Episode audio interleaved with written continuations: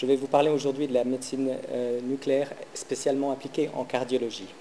Euh, les objectifs de ce cours sont, comme évoqué ici, de connaître les principales applications de la médecine nucléaire dans le domaine de la cardiologie, à savoir aussi euh, l'utilisation de la scintigraphie myocardique et son interprétation. C'est un des buts qui vous sera demandé aussi à, à l'examen. Euh, on va aussi regarder et parler de la recherche de la viabilité myocardique par tomographie par émission de positrons et voir brièvement d'autres applications de médecine nucléaire en ce qui concerne l'imagerie multimodale. Les maladies cardiovasculaires, comme vous le savez, sont responsables d'à peu près euh, ou de plus de trente pour cent des décès en Suisse. Et la probabilité pré-test en fait, de cette maladie coronarienne affecte le choix des tests appropriés qui vont pouvoir être euh, utilisés, qu'il s'agisse du dépistage, du suivi euh, ou de la prise en charge des symptômes et des facteurs de risque cardiovasculaire, voire éventuellement, quand on est un peu trop tard, de la revascularisation. C'est un domaine qui euh, va vous toucher directement ou indirectement, car les médecins de premier recours sont en fait directement impliqués dans le suivi euh, des patients avec maladie coronarienne et aussi dans leur dépistage. La scintigraphie myocardique est en fait euh, une méthode permettant de détecter les sténoses coronariennes euh, qui sont ce qu'on appelle hémodynamiquement significatives avec une répercussion sur le flux myocardique. Et en général, elles ont plus de cinquante pour cent de diamètre ou soixante-quinze pour cent de surface euh, de rétrécissement à l'angiographie. Cet examen se base sur un examen de repos et un examen effectué sous stress, qui peut être un exercice ou un stress pharmacologique. Cet examen est très répandu euh, dans le monde entier. Il est très standardisé et, opérateur, et devrait être opérateur indépendant. Les indications varient selon la question clinique. Euh, lorsque les patients sont asymptomatiques ou sont symptômes angineux, ils ont une faible probabilité d'avoir des maladies euh, cardiovasculaires. Et la présence d'athérosclérose subclinique et l'évaluation du risque coronarien à long terme permettant d'évoluer vers un management plus agressif des, cardio, des facteurs de risque cardiovasculaires sont en fait les principales questions à laquelle la scintigraphie peut répondre. Pour les patients à risque, on peut connaître grâce à la scintigraphie myocardique le risque d'infarctus à court terme en fonction de l'étendue et de la sévérité de l'ischémie qui est présente. Dans tous les stades de la maladie athéromateuse, on peut évaluer euh, l'effet euh, non-invasivement de la thérapie. Et dès qu'on voit une dysfonction ventriculaire, dès que le cœur ne remplit plus sa fonction, on peut voir si une intervention chirurgicale a des chances d'améliorer la fonction ventriculaire, la survie euh, ou les symptômes. La, le principe de détection euh, se base sur Euh, la diminution du flux myocardique euh, en fonction du pourcent de sténose coronarienne. Et comme vous pouvez le voir ici sur, cette, euh, sur ce graphique, à environ soixante pour cent de sténose coronarienne, on a une diminution euh, significative par rapport à l'examen de stress ou l'exercice euh, qui peuvent être faits. Et ceci peut être détecté, et on va voir comment. En fait, l'évolution de la plaque athéromateuse euh, et quelque chose de cliniquement silencieux pendant un certain temps, durant lesquels les tests non-invasifs sont normaux. À partir d'un certain temps, la lumière des vaisseaux commence à diminuer de taille et on a ce qu'on appelle un remodeling positif. À partir de là, quand la plaque est assez importante, on a une détection qui est possible avec les techniques scintigraphiques. Lorsqu'on a un rétrécissement qui est encore plus important, on peut voir une plaque obstructive avec la présence d'un engorre d'efforts et de tests anormaux. Et lorsqu'on est euh, cliniquement trop tard, on a eu euh, la plaque plus euh, la thrombose qui elle, conduit, conduit à un infarctus. Physiologiquement, on peut détecter une sténose en fait, par euh, la diminution de flux euh, comparativement à un vaisseau qui serait non sténosé. Ici à gauche, vous avez un examen de repos avec un flux qui est normal euh, des deux côtés. S'il y a la présence d'une sténose, cette sténose n'a pas forcément au début de répercussion sur le flux myocardique au repos, mais il peut y en avoir une lorsqu'on élève le flux en faisant un effort, comme démontré ici euh, sur la partie droite. La sténose ne permet pas d'effectuer une augmentation suffisante du flux myocardique et on peut observer en fait au niveau de la captation du produit radioactif que l'on injecte, une différence euh, d'intensité et de captation euh, au niveau myocardique, ce qui permet de détecter la sténose. Le stress peut être effectué de plusieurs manières. Souvent, euh, les patients ne sont même plus capables d'effectuer un effort qui leur permet d'atteindre euh, une fonction cardiaque suffisante, et on est obligé de faire ce qu'on appelle un effort euh, pharmacologique. Tout d'abord, euh, l'exercice ergométrique peut être effectué sur tapis roulant ou bicyclette, et on considère un exercice comme étant accompli lorsqu'on a une augmentation de plus de quatre-vingt-cinq pour cent de la fréquence cardiaque maximale théorique pour l'âge,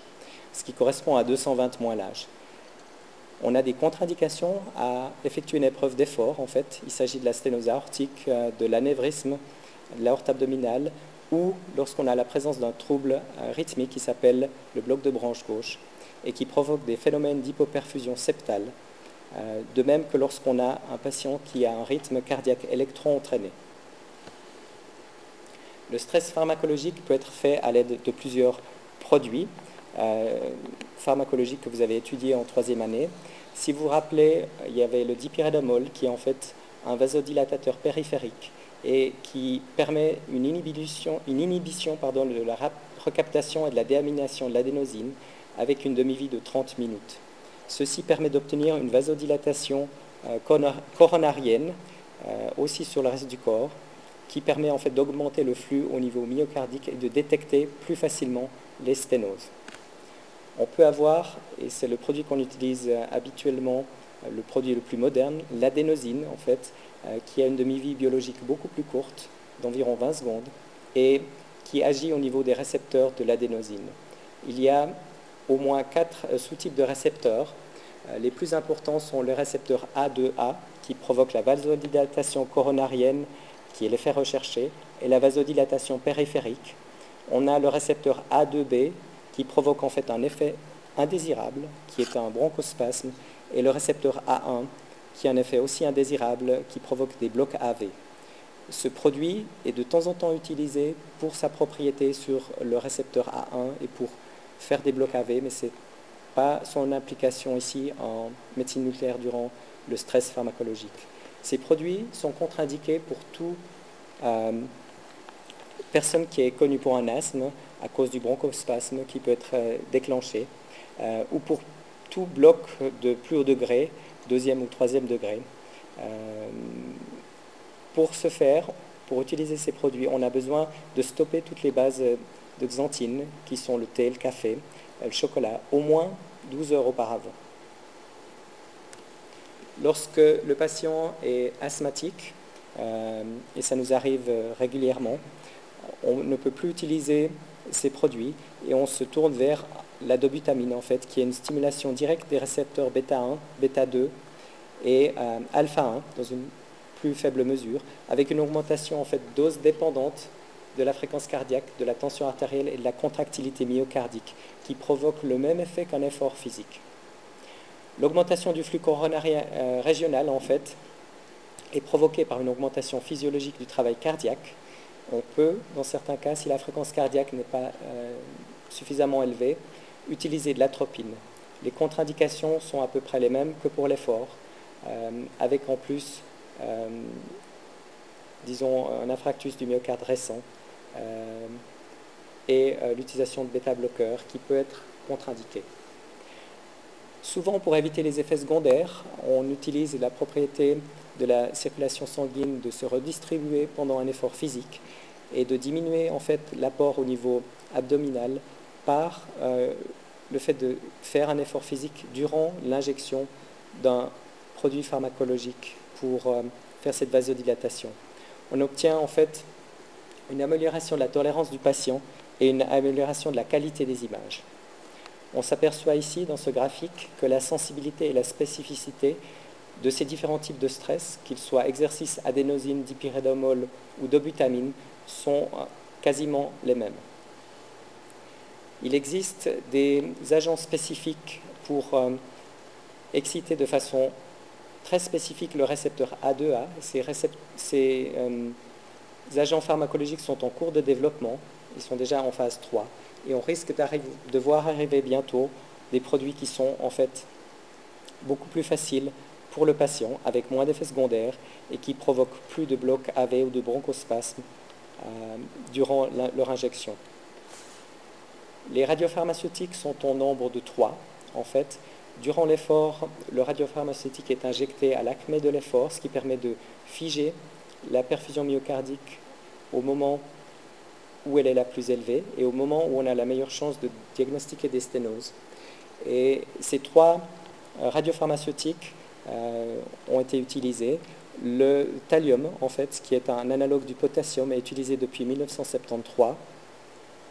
De même euh, que le sestamibi et la tétrofosmine, qui sont des agents technétiques. On va voir en détail les différences entre ces radiopharmaceutiques. Les mécanismes de captation sont différents pour le thallium, qui est un analogue du potassium, donc pris de façon euh, concurrente avec le potassium par la pompe Na K A T Pase, tandis que le sestamibi et la tétrafosmine sont pris euh, par un mécanisme qui est encore non entièrement élucidé au niveau des mitochondries et permettent de voir le muscle cardiaque et présentent une accumulation qui est proportionnelle au flux myocardique. Ces différents produits ont une extraction qui est différente. L'extraction a la capacité, dans un premier passage, de retenir une partie du produit. Elle est meilleure pour le thallium que pour le sestamibi, qui est lui moins bon que la tétrofosmine. Les redistributions sont possibles avec le thallium. Vu qu'il est pris par la pompe Na K A T Pase, il est aussi euh, relargué, il rediffuse à l'extérieur de la cellule, ce qui n'est pas le cas pour les autres radiopharmaceutiques. La clairance aussi est différente, elle est hépatique pour les traceurs technétiers, et les doses sont aussi différentes, euh, ce qui fait qu'aujourd'hui on utilise essentiellement euh, la tétrofosmine ou le sestamibi plutôt que le thallium euh, dans la majorité des centres. Ici vous avez une différence entre des images obtenues avec du thallium ou du sestamibi qui mettent en évidence les propriétés physiques de ces deux radiopharmaceutiques. Euh, la demi-vie en fait du thallium, soixante-treize heures, et euh, son énergie ne permettent pas d'injecter une grande quantité, donc l'image de gauche est beaucoup plus bruitée que l'image de droite, comme vous pouvez le voir. Le technétium ayant une demi-vie plus courte, on peut en injecter aussi plus. Euh, l'énergie de ce radiotraceur est plus élevée, on a aussi moins d'atténuation et plus de photons qui arrivent sur la, caméra, la gamma caméra, ce qui permet de les détecter. Quand on parle de radioactivité, on peut se poser la question euh, de savoir quelle dose reçoit-on avec cet examen. En fait, ce sont des doses qui sont similaires à l'examen très répandu qui est le, le scanner abdominal euh, et légèrement supérieure à la radioactivité que, à laquelle tout le monde est exposé en une année. Comme vous pouvez le voir, euh, on a d'autres techniques euh, comme la coronarographie qui font des euh, doses supérieures. Euh, et on a aussi le développement de nouvelles techniques P E T qui permettent de diminuer les doses apportées aux patients dans des doses qui sont une fraction de ce qu'on peut recevoir annuellement euh, par la radioactivité. Le risque absolu correspond en fait à quelques parties pour millions. Sont, donc ce sont des risques qui sont euh, très faibles de développer en fait des problèmes suite à ces examens. Le L'examen est le plus facilement réalisé sur un protocole d'un jour qui permet de mettre en fait en évidence l'examen d'effort qui est réalisé en premier avec l'injection du radiotraceur à l'acmé de l'effort, qu'il soit stress euh, ou au milieu d'un effort pharmacologique, une période d'attente de trois heures pour permettre au radiotraceur de partir, euh, de se désintégrer et de pouvoir mieux observer en fait les éventuels changements de la perfusion myocardique lors du deuxième examen. L'examen de repos est réalisé au minimum trois heures après, ce qui fait un temps total d'environ trois à cinq heures pour l'examen total. L'anatomie, en fait, les euh, coupes et le cœur est présenté de façon similaire pour chaque examen. On prend le cœur et on le coupe dans son, ton, dans son axe euh, pour obtenir des coupes petit axe qui sont en fait perpendiculaires à l'axe long du cœur, comme illustré ici, avec des coupes qui vont depuis la partie en bas à gauche, depuis l'apex jusqu'à la base du myocarde. On obtient encore deux vues supplémentaires qui permettent d'examiner de façon euh, plus appropriée l'apex en fait. Il s'agit de la coupe long axe verticale et la coupe euh, petit axe vertical, euh, pardon, la coupe long axe horizontale. L'affichage standard en médecine nucléaire permet en fait de retrouver euh, dans quelle région se trouvent les différents troubles et défauts perfusionnels. Euh, ici, c'est un affichage, affichage en trois D qui est peut-être plus simple euh, et plus facilement visualisé pour ceux qui n'ont pas l'habitude. La cartographie polaire est aussi réalisée, où on développe et on déroule le cœur pour le mettre en fait sur une cartographie polaire.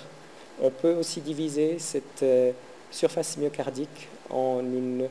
représentation en dix-sept, voire vingt ou vingt-cinq segments, ce qui facilite la comparaison entre l'effort de stress et l'examen de repos. En fait, euh, dans un modèle, par exemple, à dix-sept segments, chaque modèle a son nom, euh, mais ce n'est pas le but de tous les connaître ici. Le but est de connaître essentiellement l'orientation, euh, la partie antérieure qui se situe toujours à midi, la partie inférieure qui est toujours à six heures, ainsi que la partie latérale du myocarde à trois heures et la partie septale à neuf heures.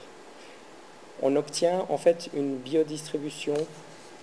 de, euh, des territoires coronaires qui est à peu près toujours la même, avec l'I V A faisant une bonne partie du myocarde euh, du ventricule gauche, la circonflexe, une bonne partie de la face latérale et la coronaire droite, en fait une bonne partie de la face inférieure du cœur. Ces différents territoires peuvent être représentés sur euh, la cartographie polaire, et on arrive à définir en fait parmi les différents sous-branches euh, de l'I V A ou de la circonflexe ou de l'artère coronaire droite, lesquels sont atteints. Euh, il faut savoir qu'il y a quand même une certaine euh, variation individuelle, euh, comme représenté ici. Euh, ce sont en fait euh, une étude où cinquante personnes ont eu une injection de radiotraceur durant la euh, pose d'un stent, donc avec une injection qui était spécifiquement dans une artère coronaire, ce qui permet de voir quelle est la partie réellement irriguée par euh, la perfusion myocardique de cette artère. On obtient en fait des variations individuelles qui montrent que le territoire entre la coronaire droite ou l'artère circonflexe, le territoire qui se trouve à peu près vers cinq heures, est euh, pris alternativement par la coronaire droite ou la circonflexe, de même que le territoire entre la coronaire droite et l'I V A, celui qui se trouve à neuf heures, est de temps en temps pris par la coronaire droite ou par l'I V A,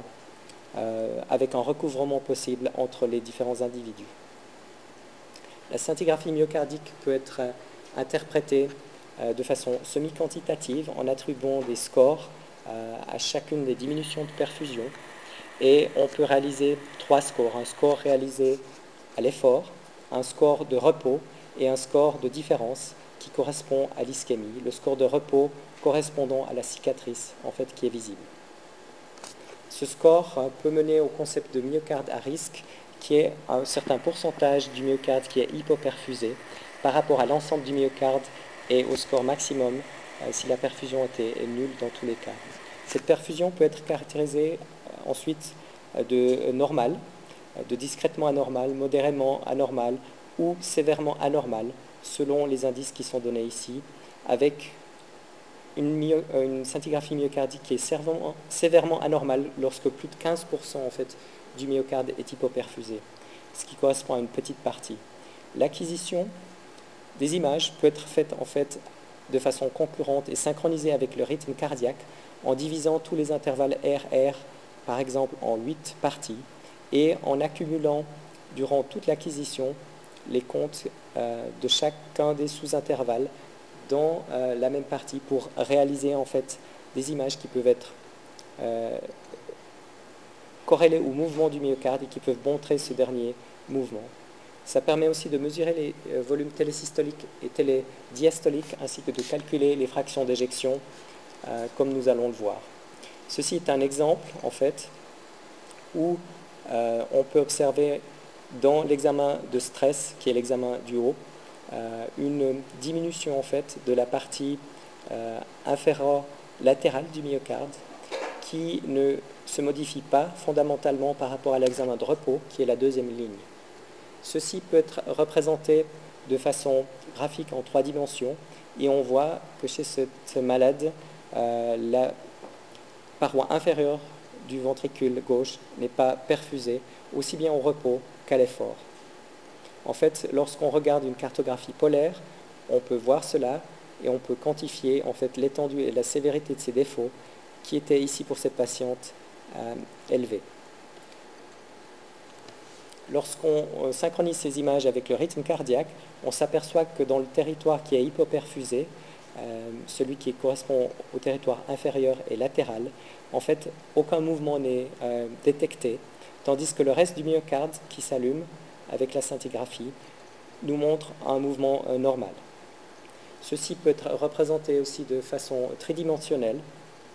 avec, euh, comme vous le voyez, une absence de mouvement au niveau de la paroi inférieure du ventricule gauche. On peut observer un, un deuxième euh, cas où on a quelque chose de similaire, un défaut qui est un peu plus étendu encore dans le territoire de l'I V A, euh, ce qui correspond à peu près à toute la paroi euh,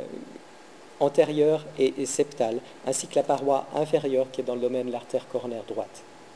Cet examen, en fait, Euh, permet de définir quels sont les vaisseaux atteints et on peut voir aussi que le mouvement est tout à fait anormal euh, dans une certaine partie du myocarde. Lorsqu'on corrèle ces examens avec les examens morphologiques, vous voyez que sur l'image de droite, la coronaire droite présente un, une perfusion qui est tout à fait anormale avec un, un segment rétréci et la euh, coronaire euh, euh, l'I V A, en fait, euh, qui est visible aussi sur euh, la partie de gauche, présente dès son début un rétrécissement. Euh, ces rétrécissements, en fait, euh, n'ont pas lieu d'être euh, en fait, euh, dilatés, euh, parce que cette patiente euh, avait présenté ces événements et c'était trop tard. Euh, il n'y avait plus sur un examen secondaire de viabilité euh, pour cette, euh, cette patiente. On a un autre exemple ici euh, qui est très illustratif avec une perfusion qui est tout à fait normale au repos, euh, qui est l'examen euh, du milieu en fait, et euh, une perfusion qui est tout à fait anormale dans la partie inférieure qui correspond à l'examen de gauche. En trois dimensions, on voit cette hypoperfusion seulement au stress. Ceci peut être catégorisé comme étant une ischémie de stress. On voit aussi un mouvement anormal de la partie inférieure du ventricule gauche lors de l'examen de stress. Les indications à la scintigraphie en fait, permettent euh, de faire le diagnostic d'ischémie myocardique chez des patients symptomatiques ou asymptomatiques dans certaines catégories de la population. On sait que jusqu'à vingt pour cent des diabétiques, donc un diabétique sur cinq, présente une ischémie myocardique qui est silencieuse. Elle permet aussi d'évaluer le pronostic d'une cardiopathie ischémique connue, ainsi que d'évaluer l'efficacité des traitements, qu'il s'agisse de traitements de revascularisation par angioplastie ou pontage, ou de traitements médicamenteux. En fait, la probabilité de maladie coronarienne pré-test est liée aux symptômes du patient et à l'âge du patient, comme montré sur ce graphique ici, avec des probabilités pré-test qui peuvent varier entre vingt-cinq et septantacinq pour cent en fonction des douleurs euh, et du euh, genre euh, de plainte présentée par la patiente, c'est-à-dire si les douleurs sont typiques ou atypiques, ainsi que du euh, sexe du malade. La probabilité de maladie coronarienne post-test est en fait influencée directement par la, le test scintigraphique. Et le test scintigraphique est connu pour obtenir des bonnes sensibilités et spécificités entre dix et quatre-vingt-dix pour cent de maladies euh, de prévalence de base, donc de probabilité pré-test. Et ceci permet de bien faire la différence entre une probabilité post-test qui est très faible ou plutôt élevée pour une maladie coronarienne lorsque le test est positif, ou une probabilité qui est plutôt faible lorsque le test est négatif. On s'aperçoit que dans les parties extrêmes, lorsque la probabilité est presque nulle ou quasi euh, certaine, euh, le test scintigraphique ne permet pas de faire la différence et ne permet pas d'influencer l'examen, raison pour laquelle ce test n'est pas recommandé lors des probabilités pré-test très élevées ou très faible. Les performances diagnostiques sont supérieures à ce qu'on peut observer avec un E C G d'effort. Elles sont aussi euh, supérieures du point de vue sensibilité à ce qu'on peut observer par l'échographie, qui par contre, elles présentent une spécificité plus élevée. Donc une fois que la maladie euh, a été vue, elle est probablement plus en relation avec une maladie coronarienne lorsqu'il s'agit d'un examen échographique. Et on a une sensibilité et spécificité bien supérieure encore avec le P E T cardiaque. Cet examen en fait permet vraiment de définir euh, le risque d'infarctus du myocarde qui va être présenté par le patient euh, et le risque de décès en fonction des euh, résultats obtenus dans la scintigraphie. Pour quelqu'un qui a une scintigraphie normale, il a en fait moins de un pour cent de chance de faire des événements cardiovasculaires, qu'il s'agisse d'un décès ou d'un infarctus dans l'année qui suit, alors que ce pourcentage augmente euh, et peut augmenter de façon euh, significative lorsqu'on a des défauts qui sont largement anormaux. La scintigraphie permet aussi de définir le risque euh, d'événements cardiaques en fonction de l'étendue des défauts, et ça permet de définir, comme présenté ici dans une étude, euh, le risque d'événements cardiaques, non seulement, mais aussi les hospitalisations euh, et aussi le risque d'événements totaux. La sévérité du défaut influence aussi, comme indiqué ici, et permet de définir en fait et de catégoriser les gens euh, aussi en fonction euh, d'une scintigraphie qui serait anormale. Plus elle est anormale, plus le risque d'obtenir des événements cardiovasculaires peut être élevé. Cet examen euh, peut, être, peut être très utile aussi pour diagnostiquer, euh, mais aussi pour choisir quel est le meilleur traitement approprié pour le patient. Ici, c'est une étude réalisée euh, aux États-Unis qui permet en fait de diagnostiquer en fonction du pourcentage de myocardie ischémique. Et on a vu que quinze pour cent de myocarde ischémique était une ischémie euh, assez élevée euh, et permet en fait de déterminer si le traitement par revascularisation est indiqué et conduit à un meilleur résultat pour le patient euh, par rapport au traitement médicamenteux. Ceci est le cas dès dix pour cent de myocarde atteint, comme vous pouvez le voir sur ce graphique, où le traitement par revascularisation entraîne en fait un risque d'événement cardiaque futur qui est inférieur à celui qu'on peut observer par un traitement médicamenteux, alors qu'en dessous de dix pour cent de myocarde atteint, le traitement médicamenteux est probablement la meilleure chose qu'on puisse offrir aux patients. L'examen scintigraphique permet de faire cette différence. On voit aussi que euh, l'effet du traitement, en fonction de la fraction d'éjection, euh, permet de définir le risque d'événement. Et ce risque d'événement est euh, amplifié en fait chez les patients qui ont une fraction d'éjection diminuée. Comme vous pouvez le voir sur le graphique de gauche, lorsque la scintigraphie ne montre pas d'ischémie, le traitement médicamenteux est meilleur euh, et la différence est encore plus importante lorsque la fraction d'éjection est diminuée. Contrairement à l'image de droite qui montre en fait une revascularisation euh, qui est meilleure euh, que le traitement médicamenteux lorsque la scintigraphie myocardique met en évidence une ischémie. Ceci nous mène à une des applications euh, du P E T cardiaque, qui est la viabilité myocardique. En fait, le métabolisme euh, cardiaque peut être examiné au moyen d'un analogue du glucose qui est radiomarqué. Cet analogue, qui s'appelle le fluorodéoxyglucose, euh, permet de voir la captation dans les myocytes euh, du glucose. Dans des conditions normales, le cœur prend son énergie ou sous la forme d'oxydation d'acide gras ou de glucose. Lorsque l'oxygène commence à manquer en raison d'une plaque et d'une diminution du flux euh, myocardique, on a une diminution de l'oxydation des acides gras et une augmentation de la glycolyse anaérobique. En fait, ceci provoque une augmentation euh, de consommation du glucose qui peut être suivie et qui peut être radiomarquée lorsqu'on utilise du fluorodéoxyglucose, qui présente en fait une captation tout à fait similaire au glucose, mais qui ne euh, rentre pas dans le cycle de Krebs et qui s'arrête après une des premières étapes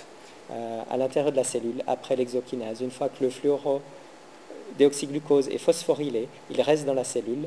ce qui permet en fait de montrer euh, la présence d'une ischémie donc de tissu myocardique ischémique, mais qui est encore viable car les cellules ont encore la capacité d'accumuler ce fluorodéoxyglucose. Pour ce faire, nous avons besoin en fait de forcer le cœur à consommer du glucose, euh, ce qui peut être fait comme on le montre sur l'image de droite, avec une ingestion de glucose euh, préalable à l'imagerie P E T. L'examen à jeun à gauche ne permettant pas de faire une imagerie du cœur, car le cœur consommant la majorité de son énergie par les acides gras qui ne sont pas marqués par le glucose. On peut mettre en évidence euh, des patterns en fait, de viabilité myocardique. Euh, on peut voir en fait, ce qu'on appelle un mismatch entre l'examen de perfusion et l'examen de métabolisme. Lorsque on présente en fait, un aspect cicatriciel, lorsqu'il n'y a plus du tout de cellules viables, l'aspect de perfusion est entièrement matché et entièrement concordant à l'aspect qu'on peut observer par le métabolisme, qui est les quatre images du milieu. Lorsqu'on a du myocarde qui est encore viable, on a un myocarde qui est hypoperfusé, ce qui correspond à l'image de droite, les deux euh, images du haut. Et dans ce territoire qui est hypoperfusé, on a des cellules encore viables, comme représentées dans l'examen du métabolisme, qui sont les deux images de droite en bas, où on a une captation augmentée dans le territoire qui correspondait à la perfusion diminuée. Ceci est la signature en fait, de tissu myocardique viable qui peut être détectée par le P E T, comme présenté ici euh, chez ce patient, qui montre une captation euh, diminuée dans l'examen de perfusion, euh, qui correspond sur la cartographie polaire à l'examen de gauche, et qui présente en fait une viabilité myocardique dans la plupart du ventricule qui est hypoperfusé, à l'exception de l'apex qui est la pointe et qui correspond ici à ce qu'on peut observer sur l'image de droite avec une captation normale, presque normale, dans la partie euh, septale du myocarde. Sous forme graphique, on s'aperçoit ici que dans la partie septale, l'image de gauche, on voit bien l'hypoperfusion correspondant à du tissu myocarde encore viable. En fait, ceci permet de prédire euh, chez des gens qui présentent une cardiomyopathie dilatée d'origine ischémique, permet de prédire en fonction du nombre de segments viables sur le P E T la récupération fonctionnelle après revascularisation, donc après pontage. On voit que plus on a de segments P E T qui étaient viables, plus on a une récupération de la fraction d'éjection qui est bonne. Euh, on s'aperçoit aussi que la fraction d'éjection peut-être ne change pas beaucoup euh, lorsqu'on a moins de six segments viables. Par contre, on peut avoir une amélioration de la symptomatologie des patients sans forcément avoir une augmentation de leur fraction d'éjection. En fait, on peut présenter euh, les mêmes graphiques euh, pour le pronostic à long terme pour les gens qui présentent en fait du tissu myocarde viable, donc une traduction euh, mismatchée sur le P E T. On s'aperçoit que le fait de faire une revascularisation est euh, grandement bénéfique pour eux, avec une augmentation de leur probabilité de survie, de survie qui est l'image de gauche, par rapport à l'image de droite, qui ne montre pas de mismatch, donc une concordance, un aspect cicatriciel des lésions, euh, où on ne gagne pas grand-chose de significatif, en fait, par euh, une revascularisation par rapport au traitement médicamenteux. En fait, le P E T C T permet de combiner l'examen C T qui est morphologique avec l'examen C T euh, de fonction, comme indiqué ici. C'est le dernier né en fait, des examens de médecine nucléaire. Et on observe en fait, une augmentation euh, drastique du nombre de scanners P E T C T depuis leur première apparition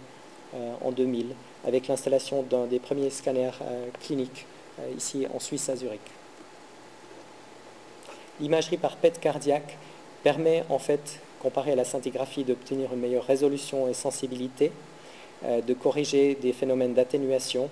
euh, provoque aussi moins de radiation aux patients et permet de mesurer la fraction d'éjection durant le stress, car euh, les images peuvent être effectuées euh, avec le patient euh, pendant l'acmé euh, de l'effort pharmacologique, je précise. On obtient aussi quelque chose qui est incomparable, qui est une mesure quantitative du flux myocardique, euh, qui permet de diagnostiquer en fait, des maladies euh, tritronculaires, comme on va le voir. En fait, le P E T et le SPECT euh, réalisés de façon concurrente chez le même patient montrent un avantage pour le P E T, avec une augmentation de la précision, de la sensibilité et de la spécificité euh, qui est incomparable dans plusieurs études, euh, comme démontré ici. Malheureusement, jusqu'à présent, on avait euh, la nécessité de réaliser ces examens à l'aide d'un cyclotron,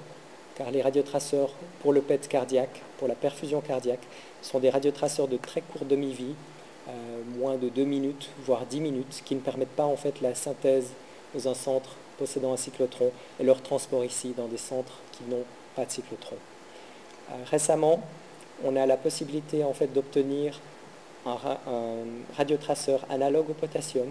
qui est le rubidium quatre-vingt-deux, qui permet de faire des images en fait sans avoir besoin du cyclotron. Et le genre d'image qu'on obtient est illustré ici, euh, qui montre en fait chez un patient obèse, euh, les huit images du haut montrent en fait euh, la perfusion myocardique qu'on peut obtenir chez un patient qui pèse cent trente kilos euh, et qui ne permet pas en fait d'éviter euh, une coronarographie à ce patient, car on a quand même la présence de petits doutes euh, de perfusion, possiblement dans la paroi inférieure. Ce patient a pu bénéficier d'un examen P E T euh, myocardique au rubidium, et après avoir vu l'examen du bas, les huit images du bas, on s'aperçoit en fait qu'il n'y a pas lieu de s'inquiéter pour ce patient qui possède une perfusion tout à fait normale. Un autre avantage du P E T cardiaque est de pouvoir mesurer de façon quantitative euh, dans les trois territoires et de pouvoir diagnostiquer en fait des sténoses non plus par rapport à un examen de repos euh, où on a besoin d'une différence en fait, dans un territoire par rapport aux autres pour être mis en évidence. Euh, cet examen-là montre en fait, chez un patient qui était diabétique, connu pour un statut post-pontage, une dyspnée et une insuffisance cardiaque, avec de multiples facteurs de risque, présente en fait un, une imagerie qui n'est pas très inquiétante, qui montre un tout petit trouble en fait, de perfusion qui est latérale et qui, si on n'avait pas le P E T, nous euh, convaincrait qu'il n'y a pas trop lieu de s'inquiéter pour ce patient. En fait, avec le P E T et la capacité d'obtenir de façon quantitative ce qu'on appelle la euh, réserve coronarienne, on peut s'apercevoir qu'elle est inférieure et qu'elle est totalement anormale dans les trois territoires myocardiques, qui montrent en fait, chez ce patient, une maladie coronarienne tritronculaire euh, très sévère, Euh, mais de façon diffuse sur les trois artères, euh, qui n'auraient pas pu être diagnostiquées sans cet examen P E T. En fait, la capacité de combiner l'imagerie multi multimodale entre le scanner et la médecine nucléaire euh, permet d'effectuer en fait, euh, des, une prise en charge complémentaire pour le patient, comme illustré ici, où on avait mis en évidence en fait, par une... un angio-C T, donc un angiogramme réalisé de façon non invasive à droite, une sténose. Et cette sténose a pu être évaluée de façon non invasive euh, sur l'examen de gauche par scintigraphie et de montrer qu'elle avait une répercussion qui était euh, significative. En fait, je vais vous parler encore brièvement de l'imagerie moléculaire euh, en cardiologie, euh, qui est en fait un peu les prochaines applications de la médecine nucléaire en cardiologie. On a eu ces dernières années un changement du paradigme en fonction du diagnostic. Euh, on s'oriente plutôt vers le pronostic et la stratification du risque et au traitement individualisé du patient. Ceci, en fait, provoque une recherche euh, d'une évaluation de la thérapie qui serait propre au patient et le développement et la validation de thérapies moléculaires. Euh, ces thérapies moléculaires ont besoin d'être évaluées et la médecine nucléaire permet d'identifier au niveau subcellulaire euh, des structures cibles qui permettent de vérifier l'efficacité de ces thérapies. Lorsqu'on passe en fait, euh, du génotype au phénotype, on s'aperçoit que les gènes qui sont exprimés ou pas peuvent donner lieu à des protéines. Ces protéines ont une fonction euh, et qui se répercutent en fait, sur des fonctions physiologiques. La médecine nucléaire peut intervenir comme elle l'a fait jusqu'à présent au niveau du flux sanguin et de la contractilité, euh, illustrée à droite, mais peut intervenir aussi au niveau du transport euh, et du métabolisme comme on le fait actuellement avec le P E T et comme on le fera euh, prochainement de manière clinique, en fait, au niveau des différents récepteurs et des ligands, voire au niveau des gènes, en utilisant la technique des gènes rapporteurs. En fait, il existe différentes cibles pour l'imagerie moléculaire qui vont euh, des cibles plus fréquentes à celles qui sont le plus loin d'une application clinique, donc on parle d'application préclinique. Au niveau du métabolisme et de l'innervation, ce sont des choses qui peuvent être faites de façon clinique avec une application clinique courante. Au niveau de l'apoptose, de l'imagerie de l'angiogénèse, de l'expression génique ou des cellules souches, ce sont des choses qui sont un petit peu plus éloignées et qui se font dans le cadre euh, d'études euh, sélectives sur des patients. Euh, et l'imagerie de la plaque athéromateuse est encore plus loin dans son développement. En fait, le métabolisme cardiaque peut être euh, investigué avec plusieurs euh, radiotraceurs, comme on l'a vu, le fluorodéoxyglucose, mais aussi euh, le carbone onze, le carbone acétate, qui sont euh, des analogues radiomarqués des différentes molécules habituées qu'on utilise habituellement, euh, voire avec des acides gras radiomarqués. Une application en fait euh, potentielle est le métabolisme des acides gras, qui offre en fait un, une possibilité de marqueur d'ischémie euh, qui peut être euh, encore présent plusieurs heures, voire plusieurs jours après un épisode d'ischémie et qui permet de diagnostiquer éventuellement euh, à rétro si des douleurs rétrosternales étaient lieu, avaient eu lieu en fait sur une éventuelle souffrance myocardique, ceci un jour ou quelques dizaines d'heures après que ces douleurs aient eu lieu. En fait, Euh, l'imagerie au niveau de l'innervation sympathique est utilisée euh, en clinique et permet pour des applications très spécifiques euh, de faire l'imagerie des terminaisons nerveuses sympathiques du myocarde avec un analogue de la noradrénaline, comme illustré ici, qui s'appelle euh, la méta iodobenzyl guanidine. Cette euh, imagerie permet en fait de mettre en évidence les terminaisons nerveuses et les mécanismes de reuptake de, cette, de ce neurotransmetteur au niveau des cellules myocardiques et permet en fait de montrer de valeur, une valeur pronostique dans les arythmies euh, et dans l'insuffisance cardiaque, comme illustré ici sur cette image, avec une innervation myocardique normale à gauche et une innervation myocardique absente sur l'image de droite, qui confère en fait aux patients un pronostic euh, très différent. Euh, ceci peut être utilisé pour en fait déterminer l'indication à l'implantation d'un défibrillateur, euh, comme l'ont montré certaines études, ou à l'indication à utiliser certains médicaments chez des patients en insuffisance euh, cardiaque. L'imagerie de l'apoptose est aussi quelque chose qui euh, va certainement intervenir dans le futur et qui utilise un anticorps radiomarqué pour l'annexine cinq, en fait, euh, qui localise la phosphatidylsérine, qui normalement est au niveau intracellulaire, mais qui peut se retrouver au niveau extracellulaire lorsque euh, le processus apoptotique euh, a débuté. Ça permet une visualisation en fait in vivo de la mort cellulaire qui permet euh, et qui a une utilité au niveau de l'infarctus du myocarde ou du rejet de greffe cardiaque. Actuellement, il n'y a pas d'autres techniques qui permettent de mettre en évidence euh, de façon in vivo euh, ce phénomène d'apoptose. L'angiogénèse peut être aussi euh, diagnostiquée en utilisant euh, les intégrines, qui sont les molécules d'adhésion, et permet en fait de diagnostiquer au niveau de certains processus d'angiogénèse, certains processus tumoraux, euh, de thrombus ou d'inflammation. Mais leur utilisation est encore pour le moment euh, largement préclinique, sans indication clinique. Je vous montre ici simplement une euh, de perfusion, qui est la troisième ligne depuis le haut, euh, qui montre en fait une hypoperfusion dans une partie du myocarde, trois semaines après un infarctus du myocarde dans ce territoire, qui correspond au territoire de l'I V A, et la mise en évidence en fait par le radiotraceur, Euh, qui est l'imagerie euh, du haut, les deux lignes du haut, de l'angiogénèse euh, qui, qui cible en fait euh, l'intégrine alpha euh, V bêta trois. Euh, avec une imagerie couleur de fusion, on met en évidence la concordance et euh, disons, la localisation précise de l'angiogénèse indiquant des phénomènes de remodeling au niveau de l'infarctus du myocarde. En fait, euh, une technique utilisée de façon courante euh, au niveau du petit animal euh, et qui offre des aspects en fait inégalés euh, au niveau humain pour des futurs essais cliniques euh, est l'imagerie par gène rapporteur, qui est en fait basée simplement sur la co-expression d'un gène euh, rapporteur qui lui permet de faire en fait une imagerie et de, permet de visualiser Euh, une captation à l'intérieur de la cellule lorsque ce gène est exprimé euh, et qui permet d'attester en fait euh,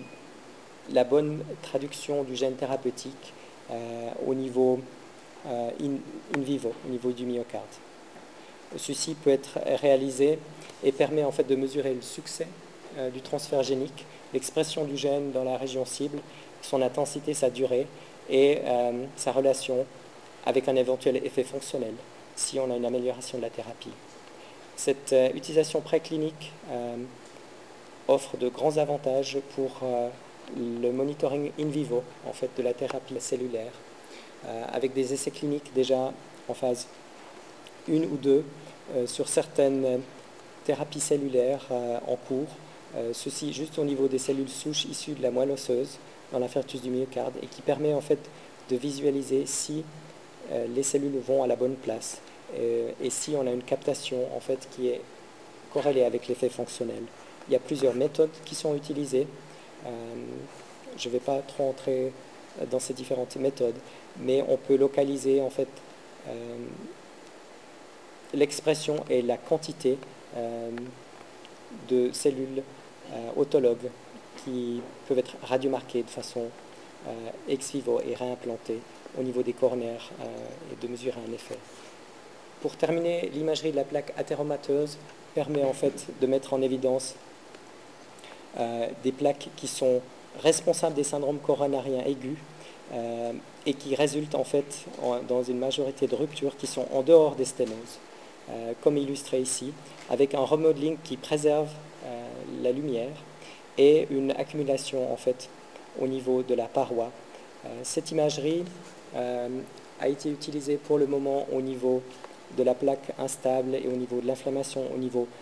carotidien et l'offre euh, quelques challenges méthodologiques euh, qui pourront sûrement être résolus dans les années à venir avec l'utilisation du P E T C T, euh, l'imagerie multicombinée, pour déterminer en fait au niveau coronarien si on a une captation ou pas Euh, par la localisation en fait, exacte des coronaires par rapport à l'imagerie de médecine nucléaire. Ceci permet de faire des soustractions et euh, d'isoler en fait, les coronaires et de mesurer le signal qui provient uniquement des coronaires. Euh,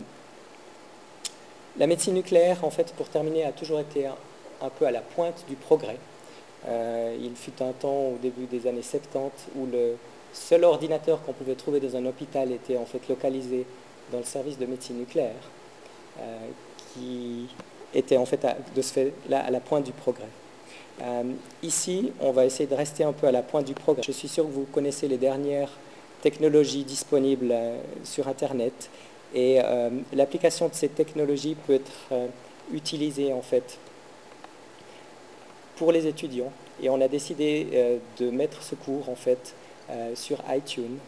Il sera disponible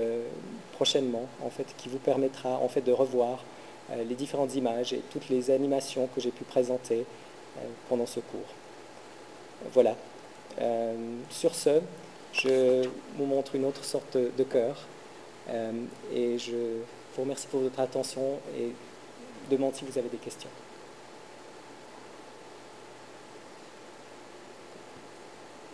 Pas de questions.